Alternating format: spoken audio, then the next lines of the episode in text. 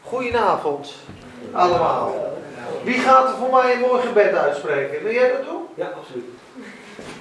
Ja. Heerlijk maar vader voor het opnemen of... Uh... Doe maar. Heerlijk wel, vader van Peter, vader dat hier vanavond mag zijn. De Heer wil u zegen vragen, Heer, dat u uh, de woorden door hem heen mag spreken. Vader, geef hem rust. Vader, geef hem uw woorden.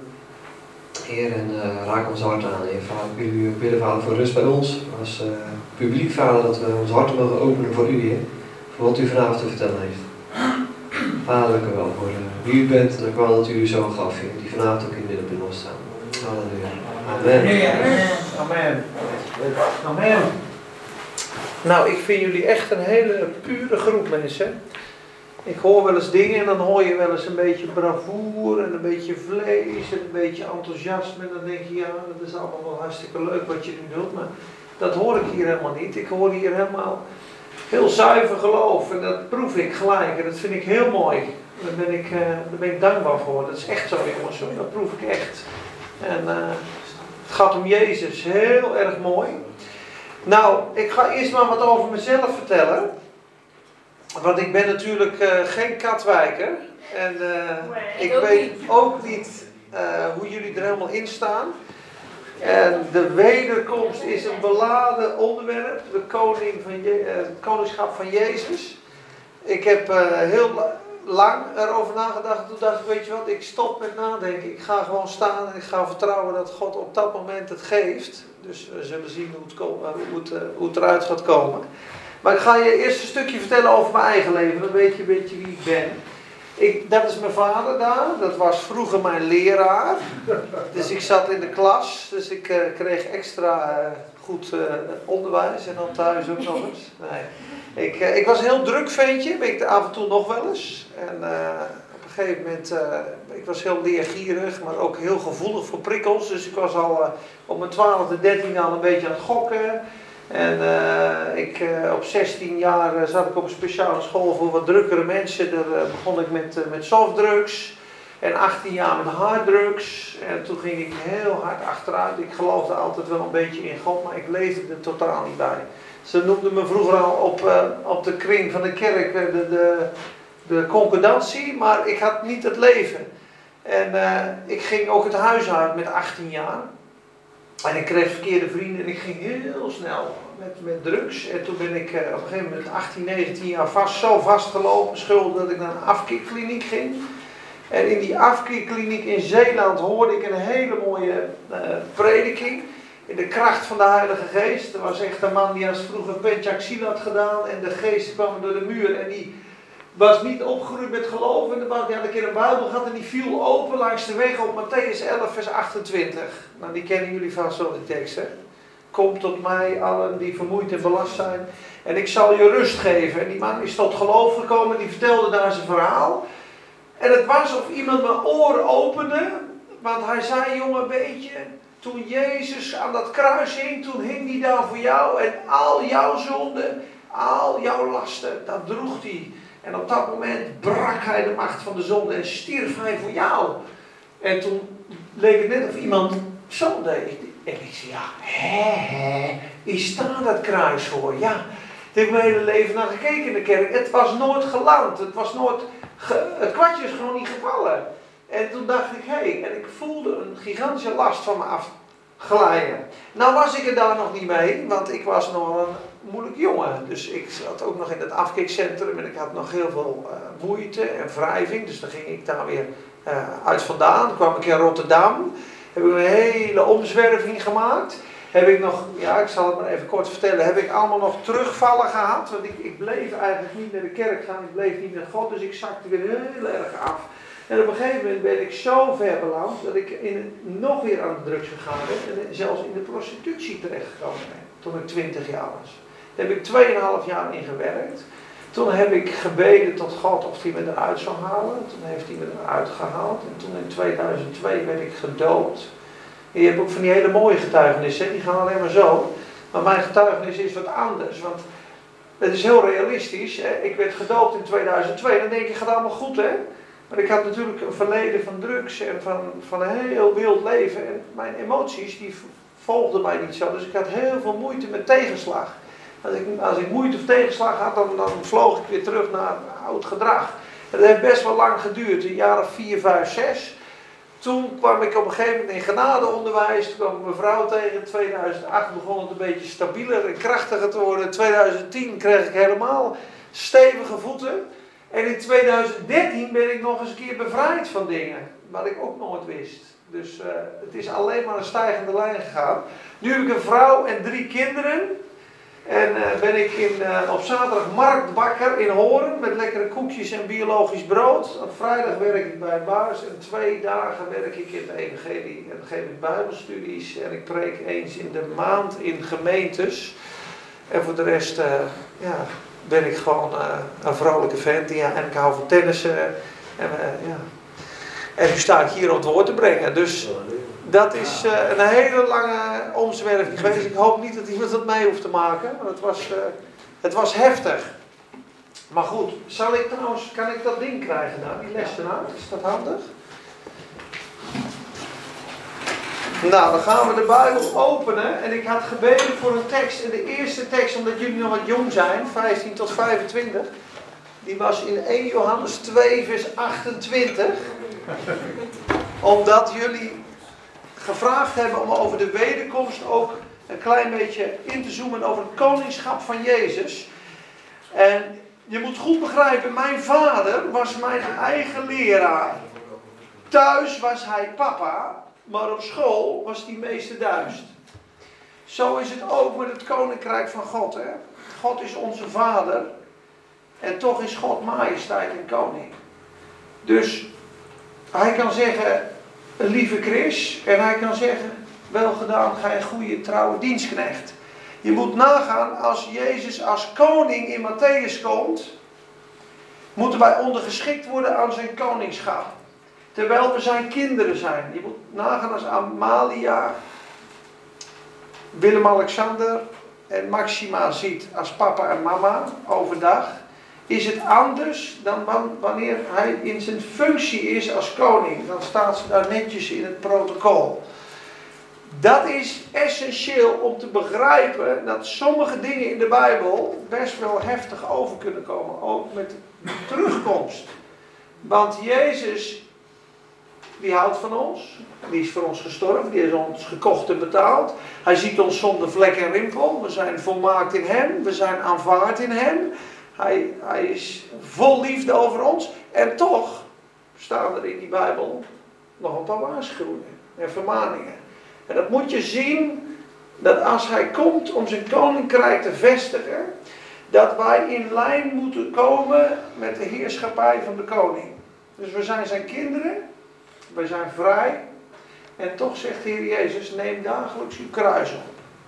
Heel veel mensen vinden dat niet zo'n fijne boodschap, want dan zeggen ze, ja, de Heer Jezus is voor mij aan het kruis gegaan alles is volbracht. En ik hoef ook niet meer te lijden, want de Heer Jezus heeft voor mij geleden.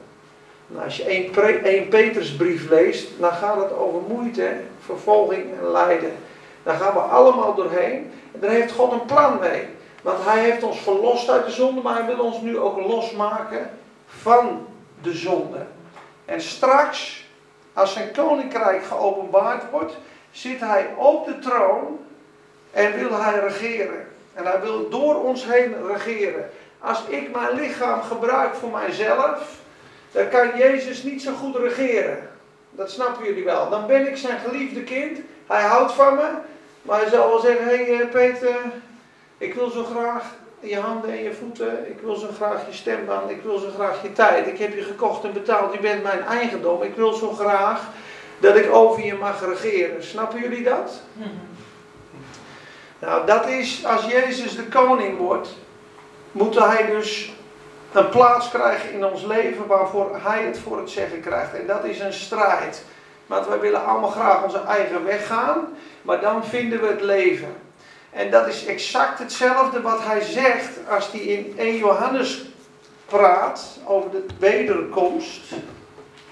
Dan gaan we een paar teksten lezen, want kijk, de wederkomst, er zijn heel veel verschillende uitleggen op. Dat heeft Helena ook al gezegd. Laten we niet te veel in de doctrines gaan. Want er zijn volgens mij 17 uitleggen over openbaring. En Nou ja, ze kunnen allemaal. En die ziet, uh, het komt voor de verdrukking, komt tijdens de verdrukking, komt achter de verdrukking. Nou, dat is heel verwarrend. Daar gaan we gewoon niet naar kijken. Maar ik wil wel een paar Bijbelteksten gewoon laten spreken. En dan gaan we straks naar 1 Thessalonicense. En aan elk eind van elk hoofdstuk van Thessalonicense staat vijf keer de wederkomst. Einde hoofdstuk 1, einde hoofdstuk 2, einde hoofdstuk 3, einde hoofdstuk 4, einde hoofdstuk 5. En dan geeft hij vijf dingen bij en dan mag je zelf weten wat je daarmee doet. Ik laat gewoon de Bijbel spreken. Dat is het pure woord van God. Je mag zelf invullen wat er staat. Die dag is een dag van blijdschap voor degene die uitzien naar zijn komst. de, de geest en de bruid die roepen, kom Heer Jezus. Als dat de stem is in je hart. Maar dat zijn wij ook nog. Wat zeg je? Dat zijn wij ook nog. Ja, ja, de geest en de bruid. Zeker, je bent de bruid. Ben je zeker. Dan heb je die roepstem in je hart. Dat is geweldig. Dat is geweldig. Dat is geweldig.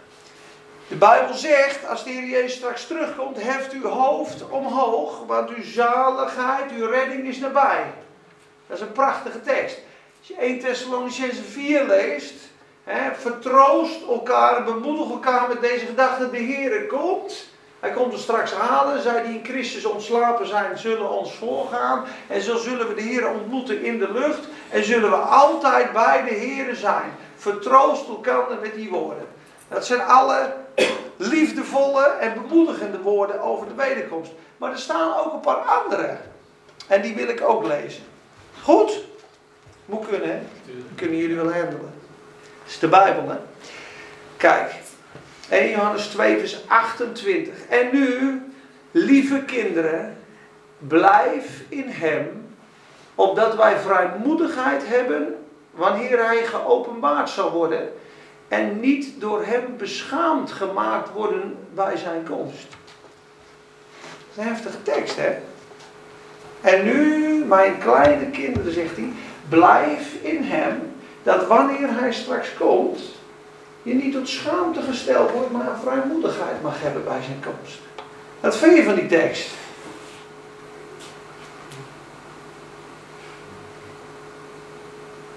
Zie je die broers? Ja, nou, bij zo'n mooi kapsel. Kijk, de wederkomst heeft als doel dat wij onze heiligen en dat we waakzaam zijn en uitzien naar zijn komst. Vroeger was Miss Barber, die liep met Watchman mee. En Watchman was aan het begin van zijn leven nog een beetje een mannetje. Dure kleertjes en een beetje praatjes had hij.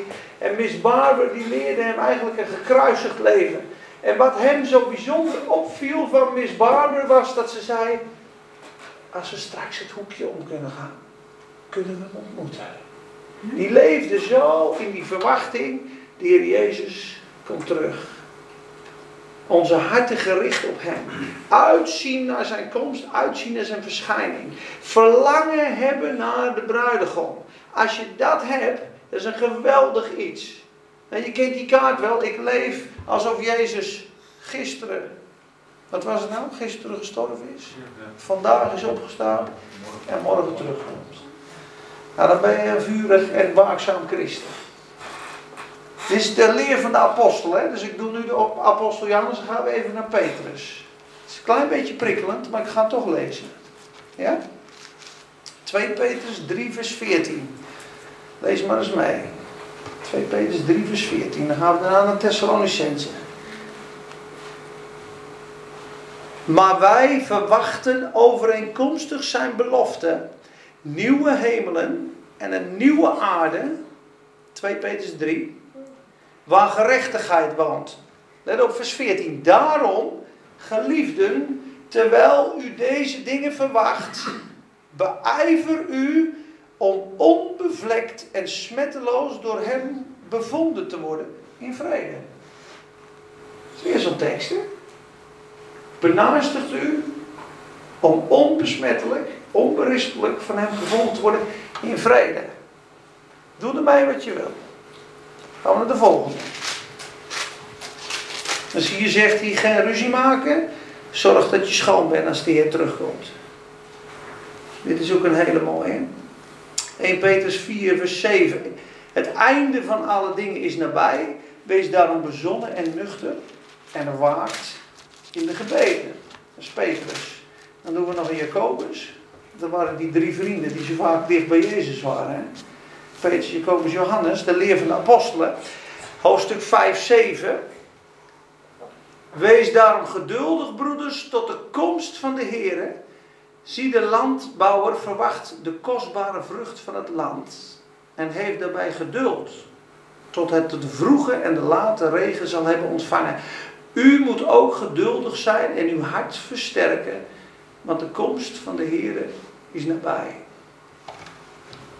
Hoop tekst hè, over de wederkomst. Er zijn er 40 in het, Nieuwe Testament. En 25 hebben een karakter van waarschuwing en waakzaamheid.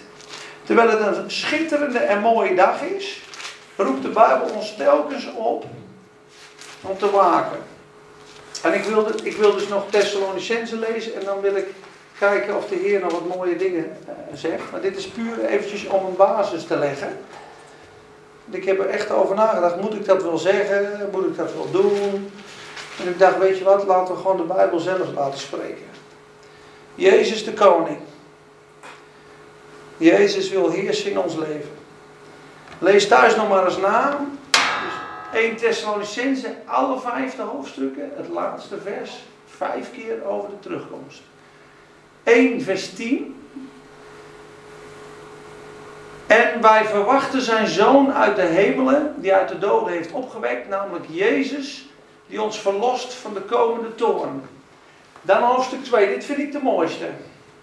Want wat is onze hoop of blijdschap of erekroon? Bent u dat ook niet voor het aangezicht van onze Heer Jezus Christus bij zijn komst? U bent immers onze heerlijkheid en blijdschap. Dus hier zegt Paulus: de mensen die ik van Jezus heb verteld en de mensen die ik bemoedigd heb, dat is de erekrans en mijn blijdschap als Jezus terugkomt. Dat vind ik een hele mooie. Dus als je die punten er al naast legt, dan zeg je één, blijf in Hem. Twee, wordt onbevlekt van hem gevonden in vrede. Drie, waakt in de gebeden. Vier, versterk uw hart en blijf geduldig. Vijf, zorg ervoor dat je hoop en blijdschap andere mensen is als die komen. Dat is nogal een, uh, is nogal een aansporing, hè? Dan hoofdstuk 3, laatste vers, weer de wederkomst. Het is een heel mooi stukje, lees ik even vanaf vers 11. Dit is schitterend. Maar onze God en Vader zelf en onze Heer Jezus Christus mogen onze weg naar u toe leiden. En mogen de Heer u doen toenemen in liefde. Mooi dat kamp ook. En overvloedig maken in de liefde tot elkaar en tot allen. Zoals wij dat ook zijn tot u. Wat is het resultaat daarvan? De liefde onderling. Opdat hij uw harten zou versterken om onberispelijk te zijn in heiliging voor het aangezicht van onze God en Vader bij de komst van onze Heer Jezus Christus met al zijn heiligen. Zie hier een onberispelijk hart en heilig bij zijn komst. De hele Bijbel door. Hè? Dan komt die mooie bemoediging, hoofdstuk 4. Die kent bijna iedereen, want die wordt altijd gepreekt hè, als we over de wederkomst praten. Hoofdstuk 4, 16 en 17. Want de Heer zelf zal met een geroep, met de stem van een aartsengel en met de bazuin van God neerdalen uit de hemel en de doden in Christus zullen, zullen eerst opstaan. Daarna zullen wij, de levenden die overgebleven zijn, samen met hen opgenomen worden in de wolken naar een ontmoeting met de Heer in de lucht. Zo zullen wij altijd bij de Heer zijn. Zo dan troost elkaar met deze woorden. Nou, dat is alweer een hele fijne dit, hè? Dat we de Heer ontmoeten in de lucht. Nou, en nou de laatste. En dan mag je zelf invullen wat je met de wederkomst doet. Kijk eens naar vers 22. En die is eigenlijk 22 en 23 gaan samen. Zal ik eventjes kijken, zal ik lezen vanaf vers 17, dat is fijn voor de context en allemaal korte teksten. Bid zonder ophouden. Dank God in alles. Want dit is de wil van God in Christus Jezus voor u. Blus de geest niet uit. Veracht de profetie niet. Beproef alle dingen. Behoud het goede. En nou komt hij. Onthoud u van elke vorm van kwaad. vers 23. En de God des vredes zal u geheel en al heiligen, dat uw lichaam, ziel en geest onberispelijk bewaard blijft. Tot de komst van de Heer. En nu komt de mooiste. Hij die u roept is getrouw, die het ook doen zal. Amen. Dat vind ik een mooie tekst. Dus al deze dingen doet de Heer in ons. Je hoeft niet bang te zijn, maar je mag dit wel uitbidden. We zeggen, Heer, ik wil onberispelijk in vrede van u gevonden worden. Heer, ik wil een hart hebben dat heilig is en op u gericht. Vader, ik dank u dat er staat dat u trouw bent. U die mij roept is getrouwd, die het ook doen zal. Ik wil, en de vraag die God heeft is, onthoud je dan van alle schijn kwaads en ik zal je heiligen. Benaastig u om in vrede gevonden te worden. Dat is die dienstknecht hè, die zegt, mijn Heer vertrouwt. En hij eet en drinkt met de wereld en slaat zijn broeders en zijn zusters. En zijn Heer, zijn Heer gaat over een broeder. Hij weet niet wanneer zijn Heer terugkomt. Er zijn dus christenen, die tref ik hier waarschijnlijk helemaal niet aan. Maar die zijn wat minder vurig en die hebben de Heer een beetje op plaats 2 of plaats 3. En ik geef je een mooi voorbeeld van mijn bruiloft. Ik had een bruiloft. En ik had een dresscode. En de dresscode was black and white. Vrouwen in white, mannen in black. En ik was daar, ik had mensen uitgenodigd en ik had ook een hele goede vriend uitgenodigd. Waar ik drie, vier keer mee op vakantie geweest was. Waar ik twee keer per week thuis kwam. En die was een kerk begonnen. En die was heel druk in het werk van de Heer. En we hadden eigenlijk al steeds minder contact. En ik vond het echt pijnlijk dat ik twaalf minuten voor de ceremonie een sms'je van hem kreeg. Ja, de werkzaamheden verhinderen mij om op de bruiloft aanwezig te zijn. Toen dacht ik, nou, als de werkzaamheden belangrijker zijn dan de bruiloft van een vriend, vind ik wel een beetje pijnlijk. En toen sprak de Heer tot mij. Toen zei hij, ja, dat is die ene man. Die in de Bijbel zei, ik kom wel op het feest, maar ik moet eerst even een span ossen kopen. Zijn werk is belangrijker. Ik moet eerst een vrouw trouwen, zijn huwelijk staat boven Jezus. Ik ga eerst een veld bezien. Zie je, dat, ze geloven wel in Jezus, maar Jezus is niet alles. En toen zei de Heer, wie nodig jij uit op die bruiloft? De mensen die je nauw aan het hart liggen en je vrienden. Aan het eind van het feest kwam er nog iemand binnen. Geen dresscode, haar in de war. Kwam een beetje binnen zo. Ik denk, ja, die, die heeft heel die kaart niet gelezen. Toen zei hij, dat is de man zonder bruiloftskleed. Hé hey vriend, waar is je bruiloftskleed? Jij komt wel op de bruiloft, maar jij komt niet voor mij. Snap je het aspect wat ik wil aantikken? Dat als je leeft in de verwachting van de wederkomst van God. Dat je, als je in Hebreeën 12 kijkt, dat op een gegeven moment staat nog eenmaal en God zal alle dingen schudden. Alle dingen schudden op de hemel en de aarde. En alles wat dat onwankelbare koninkrijk, als je daar niet in zit, dat zal geschud worden straks. Straks komt de Heer terug. Alles wat aan Jezus hebt gegeven, wordt geplant in zijn koninkrijk. Is onwankelbaar. Zal ook de test doorstaan. Alles waar je zelf nog in vastzit en wat je vasthoudt, zal in die schudding wegvallen. Dan ben je zelf niet verloren. Maar dan gaat de erfenis eraan. 1 Korinthe 3. Ik geloof absoluut in dit. Dat als Heer Jezus je doet wedergeboren worden. En koopt met zijn bloed. Dat dat voor eens en voor altijd is. Dat geloof ik persoonlijk. Er zijn best wel wat, wat, wat mensen die er anders over denken. Maar ik geloof. Als je zijn kind bent, ben je zijn kind. Maar ik geloof ook. Dat als hij straks terugkomt, dat we gereed en waakzaam moeten zijn. En dat we weg moeten zijn met de wereld. Dat zegt ook Petrus, hè? Dat zegt hij. Wandel dan de tijd van uw inwoning hier in vrezen, wetende dat u niet met onvergankelijke dingen bent vrijgekocht van uw ijdele wandel, maar met het kostbare bloed van de Heer Jezus Christus. Dus we moeten uitzien naar zijn komst en we moeten komen onder de heerschappij van de Heer Jezus. Onder de heerschappij van de Heer Jezus. En dan kan hij zijn koninkrijk bouwen. Dus Jezus kan je Heer zijn. Of hij kan je heiland zijn. Maar hij moet ook je Heer worden. Heel veel mensen vinden het prima. Ik dien Jezus, ik heb mijn zaak, mijn zonden zijn vergeven. Halleluja, ik ga naar de hemel. Het zijn heel veel mensen. De Heer is mijn heiland. Maar als de Heer je Heer wordt, dan wordt hij je Heer in alles. En er zijn wat minder mensen te vinden daar. Want ook ik vind het heel moeilijk om alles los te laten. Je wil wel een paar dingen aan de Heer geven. Dit geef ik wel, dat geef ik ook wel, maar dit stukje hou ik dan even zelf. Maar dan kan de Heer Jezus hier niet regeren. En hij moet volledige regie krijgen in ons leven. En als het moeilijk is om het los te laten, kan je dat heel mooi in gebed brengen. Zeg, Heer, ik vind dit te moeilijk om op te geven. Maak mij los van die dingen. Maak mij los van die dingen. Maak me los van mijn hobby die te veel tijd eh, in beslag neemt. Maak me los van mijn verslavingen. Ik wil u helemaal toebehoren. Zoek eerst het koninkrijk van God. Weet je wat dat betekent? De kingdom. Zoek eerst, seek je first the kingdom. The kingdom is king dominion.